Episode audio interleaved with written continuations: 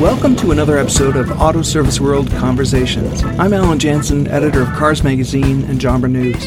This is a podcast that brings you new ideas, comments, and concerns about the automotive repair and service industry, sponsored by SiriusXM Canada. SiriusXM is making it possible for you to offer your customers three months of free satellite radio. Kind of a unique way to say thanks for having your car serviced here. Go to SiriusXM.ca slash four shops for details. We are also sponsored by the Automotive Aftermarket Parts Exposition, the virtual AAPEX Experience Show, which will be held November 3rd to 5th and is free to attend. The virtual AAPEX Experience offers free accredited training sessions presented by elite technicians who will address the industry's most important topics. Plus, there will be the opportunity for one on one meetings with key suppliers.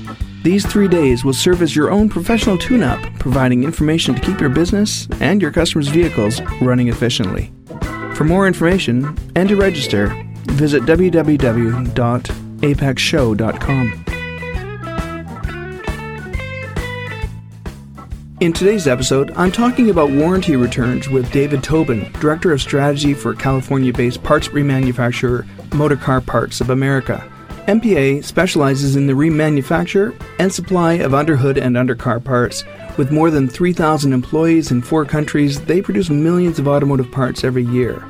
Very few parts need to come back to them for quality issues. They're very proud of their reputation for quality, so you can imagine how they take it when parts come back that weren't effective at all.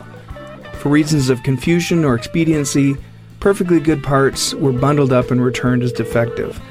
It's an issue the aftermarket has long been dealing with, usually quietly because no one wants to accuse anyone else of abuse.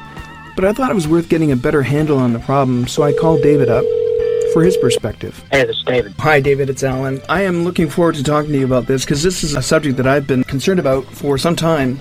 I never know what should be my role as a, as a journalist and as a, somebody who covers this industry in trying to talk about this issue and maybe find a resolution for it.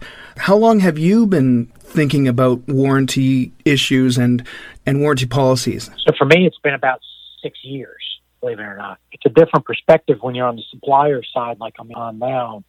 You make a great product, you're always improving your product, and your return rates go up, and you're like going, this is killing me, right? Yeah. Why is this? You must take the time to look at what's coming in and see if it actually does meet the criteria of uh, of a return. Yeah, absolutely. So we we've got a team of people, you know, whether it's our quality department or the technical services and engineering, they will, you know, take a sample of product, say, you know, 500 pieces at a time, and then just run tests on it to see what's going on with it and stuff. That's a long practice. They've been doing that for a long time to improve the product, right? Tear it apart, do failure mode analysis, root cause analysis, re-engineer it, make it better. When you do the analysis on the stuff that comes returned, there must be times when you say this had no business being put in a box and sent back to us. Oh, absolutely. Like, uh, like it's covered in oil, and you're like, it's not my fault. we don't use oil on on our product. But there are cars that have specific problems, right? There's a Mitsubishi that there's a, a cam seal leak, and unfortunately, the alternator is like right below it. So you end up with a 70% defect rate on that alternator. And it has nothing to do with your manufacturing. It has everything to do with what the car was doing when that alternator was installed into it. Exactly. And even with that said, you know, we want to put TSBs on the product and we want to do information and all that kind of thing and say, fix the cam seal. The chances of that happening are like zero, right? Because they're like, oh, I just have a bad alternator. Customer's not wanting a cam seal, right? And I, I got it. You don't want to fix this oil leak because it's another however much money. But the warranty should be thrown out the door then, right? It's like this is no longer under warranty. So once you put hours on, that's it. No coverage, period. Our guys are like, hey, we'll put a TSB on there. I was like, what else can you do? You got to fix the problem for them. And they actually did. They printed a drip guard to put on the alternator to deflect that oil. Return rates go from 70% to 20%, which is still a crazy high. It should be like zero. First time quality is what you're what you're really warranting against. Anything else really shouldn't be sent back to you. Is that correct? Yeah, for the most part, it, it, it shouldn't be. I would agree with that. So put yourself in the technician's shoes. What do you think they're thinking when they see that they have, in fact, ruined a, an alternator by installing it without without fixing the surrounding problems. What are they thinking? Uh, maybe MPA can eat this cost. You know, I don't know what the technicians are particularly thinking. So the first unit that came off is probably drenched in oil. They either have to have a conversation with that customer right then and say, you have another problem and we, we need to fix it now, or there is no warranty on this. The problem with that probably from their eyes is the guy across the street will just say, well, yeah, I can do it for the same price and I'll give you a 90 day warranty or one year warranty. So they lose the job. So they're kind of in a catch 22. What about when they uh, purchase the wrong part? It doesn't fit, and then they return that to the job? Or that, in theory, that shouldn't be a problem because they may not have wrecked it. it does that cause you headaches at all? For our product, not so much, but the, the industry does have a problem with that because it goes through the entire supply chain again. You, when you think about the cost that gets wasted, well, the way the supply chain works, if that shop holds it for more than that day, the store is going to reorder it immediately. Mm-hmm. So then when, he, when it does go back to the store, now he's got two. And guess what? There's no room for two of anything in any store nowadays. So then it goes back as a, you know, they, they, they defected. Mm-hmm. They alleged defected, right? Which is a, is, is a major problem because instead of just reboxing it or doing something like that, it now goes back through the entire supply chain. It goes from the to the warehouse, back to the manufacturer. You know, you got the freight cost with that. We have to then inspect it, tear it down like a, a brand new alternator that comes back. It's just getting re- remanufactured no matter what. It's just like it was a core. It just starts all over again. So now I've got all this cost. I've now built this thing for the second time for the same one sale. Mm-hmm. And that's for a not mounted part. You said that sometimes people take off the original part, put that in a box, and send that back. Yeah, we'll we'll have instances of like we sell hub bearings. They're left and right are almost always the same, right? So they'll buy a hub bearing for the left, and when they take that left one off, they'll just throw it in a box and say this one's defective or whatever. And uh, we get stuff, and everybody gets stuff. This is not new, right? You get stuff that's got ten years of rust on it. Yeah. But there's a breakdown in you know a couple of things. One is customer satisfaction and not wanting to confront any return mm-hmm. with an individual. And then for the commercial side of it, what's the conversation they're going to be? They're going to have to call up that shop that's spending five, ten thousand dollars a month with them or more, and say, "You're not getting credit on this." I just don't know how people balance that. Sometimes you just don't write credit and see if they complain because they, they're not really legitimately due credit. But um, yeah. But sometimes you just suck it up and and give them credit for it Yep. in order to preserve the relationship. Absolutely. There must be some shops that have a reputation for abusive warranty returns. What happens then? Uh, I mean, does a jobber eventually start cracking down on that guy? Yeah, I don't know what they actually do. I know when I was running a store and we didn't want those customers, we would just deliver slow to them, charge them more, you know, just those types of things. What has been the discussion at MPA about warranties? What is it exactly that you guys would like to see happen? Well, we'd like to see better accountability from the consumer. If you think about any product that you buy nowadays, no matter where you buy it, it's got tags on the box that say, once you open this, no return. So in that instance, I'm the consumer, right? I'm the one accountable for this. I have to make sure that once I open this box, it's all that and then if I want another one, I have to go through their channels. We don't do that in automotive. We just say, bring it back to the store and get another one. There should be accountability for that person. But when you talk about the consumer though really we're really talking about the technician or the shop that's right. that's doing the installation work that, that's a good point so david what would you say is the worst case of abuse you've ever seen the, the outright fraud where they just put something in a box it's just a brick or something like that, you know. Whatever comes the same weight as that product should be. No one's ever opened the box. They've just processed it like it was legit. They just wrote down part numbers on a piece of paper and said, Joe gets credit for this and gets back to the store and they say, okay, throw this in the warranty bin. And they send him a credit memo. It goes to the warehouse. The warehouse puts it in for returns. They never opened it up. Wow. And it travels all the way back to the facility across the country somewhere. And then we want to tear it down and reuse it. And you open it up and, and you're like, wow, what is this? And, and by that time, you can't trace it back.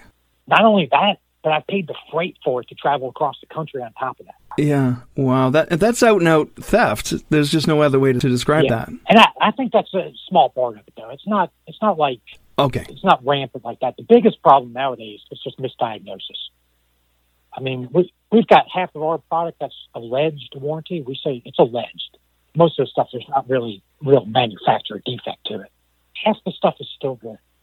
All right. So speaking about the industry at large, is poor warranty practice an industry-wide problem? Yeah, absolutely. If it's a hard part, you've got problems. Whether it's outright abuse or misdiagnosis. Yeah. Ultimately, what's the impact on the industry from runaway warranty abuse? Yeah, I think we're we're trying to quantify that. I think it's easily a billion dollars, and I, it wouldn't shock me at all for it to be more than a billion. And that's in lost sales, and cost, and just waste throughout the system. Yeah. It also probably hurts the reputation of a lot of companies, and that's not something you can quantify easily. Without a doubt. So, what can jobbers do given that they may not want to offend their clients by denying claims? How should they be handling this? You know, I think it's information and getting that training and that knowledge out there. Almost every supplier, every big supplier for sure, has got a ton of information. And I, I know you don't want to necessarily spend an hour doing research to figure out what's wrong with something, but there's got to be some basic diagnosis that happens. And that's what has to be put across out there that, you know, no matter what the product is, there's a simple one, two, three diagnosis that will solve probably 80% of the problems. hmm And if a technician incorrectly installs a part and ruins that component, obviously his profit margins on that job are going to go way down. And he's feeling bad about it, and he'd like to find a way out, but it's not really fair to pin it on the jobber or the manufacturer. What would you like to see them do if they uh, if they ruin a part themselves? I guess take responsibility. You know, that's that's a tough one there. I don't think that's even necessarily an issue that has to get addressed at this point in time. You think of how complex a car is now. Man, I, I don't know too many places that can not have a screw up at some point in time. Okay, so it sounds like what you're saying is, hey, look, if it's a an honest mistake, we can work with you. Uh, If it doesn't happen too often, we're okay warranting that part. But I guess if it happens too much, let's get some training. Make sure you're not doing it incorrectly. Is that is that what you're saying? You're kind of being a little bit uh, Yeah. generous there. Yeah, I mean, well, I mean, an honest mistake I'm thinking is that you've done something after you've already done all the basics and something else happens, right? And this is why manufacturers offer training so much because they would like to reduce the incidence of somebody installing it incorrectly or misdiagnosing it or not solving peripheral problems. Yeah, absolutely. That's why you guys do training. Absolutely. That's why we have training. That's why we have websites. And I think the other thing too is that, you know, consumers have to understand, like that shop where he's saying, hey, you got an oil leak. This is what caused the failure. I, I know I just put this alternator on a year ago and it's going out, but it's not the alternator's fault. Oh, you're right. And then the benefit to that is the shop now gets to sell it again and he gets to fix the rest of the repair. So this is a matter of customer education. Absolutely. And I think the consumer in general has been conditioned to that, except in automotive. So most manufacturers do track warranty claims. Is this number on the rise or is it stable? Is it always the same? What what's what do you think is going on? Yeah, it's it's definitely on on the rise. Parts are getting better. You can hear on conference calls from the uh, automotive aftermarket where they say parts are getting better, right? And they are. But warranty doesn't come down. Why is that? More misdiagnosis, more external contamination, all those things because it's more complex. So what can manufacturers do given that they also want to keep their customers happy? You know, I, I think we've reached that point where we need the industry to work to a solution. We need everybody together to say it's knowledge and all that that we are providing from the manufacturer side. It's got to be policy on the source side. And then at the, the shop, they need to take the training, they need to read the instructions, they need to be sure that they know what they're doing when they install the part. Wi- without a doubt. And we need feedback from the installer to say, this is what I need to do it better. There's got to be a way for us to help that shop as well from the supply side. You know, the ones that are going through this the right way, we want to drive every sale to that person. if Joe's Garage is going to do it right every time, I want to send customers to Joe's Garage until he's got 50 base. Well, I really appreciate your giving me your perspective. It's uh, it's very helpful. Well, anytime, Mark. I hope we'll uh, meet someday face to face. Yeah. Bye. Okay, bye. Well, that's it for another episode of Auto Service World Conversations. I'd like to hear what you think about this issue, and if you have a point of view that you'd like to share with the industry, let me know. You could be a guest on an upcoming podcast. Just drop me a note at alan at newcom.ca. You can subscribe to Auto Service World Conversations on Apple Podcasts or simply visit autoserviceworld.com every Monday morning to hear another conversation. As always, I'd like to thank SiriusXM Canada and the Virtual AAPEX Experience Show for sponsoring us, and you for listening. I'm Alan Jansen. See you next time.